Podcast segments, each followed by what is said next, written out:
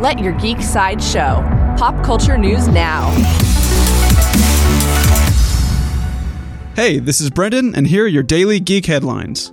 In Fox television news, in the wake of this week's Fox programming shakeup, the network has decided to cancel its supernatural drama Lucifer after three seasons. In its place, Fox has made a pilot to series order for the vampire drama The Passage, which is based on Justin Cronin's fantasy book trilogy. The release date has yet to be set for The Passage. In Syfy Network news, Syfy has announced release dates for several new summer premieres. Season 3 of Wynonna Earp and Season 4 of Killjoys will both launch on July 20th.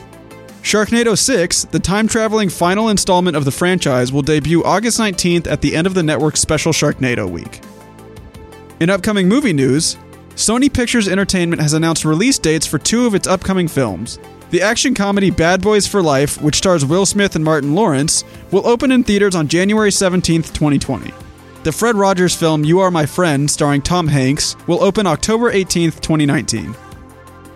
In G.I. Joe news, according to The Hollywood Reporter, the popular G.I. Joe character Snake Eyes will be starring in his own spin off film. The film is reportedly being developed by Paramount Pictures and is in talks with a screenwriter to pen the script.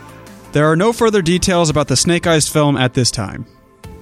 In Starz television news, Starz has announced that the series Outlander has been renewed for a fifth and sixth season. Season 4 is currently filming, but is set to premiere in November of this year.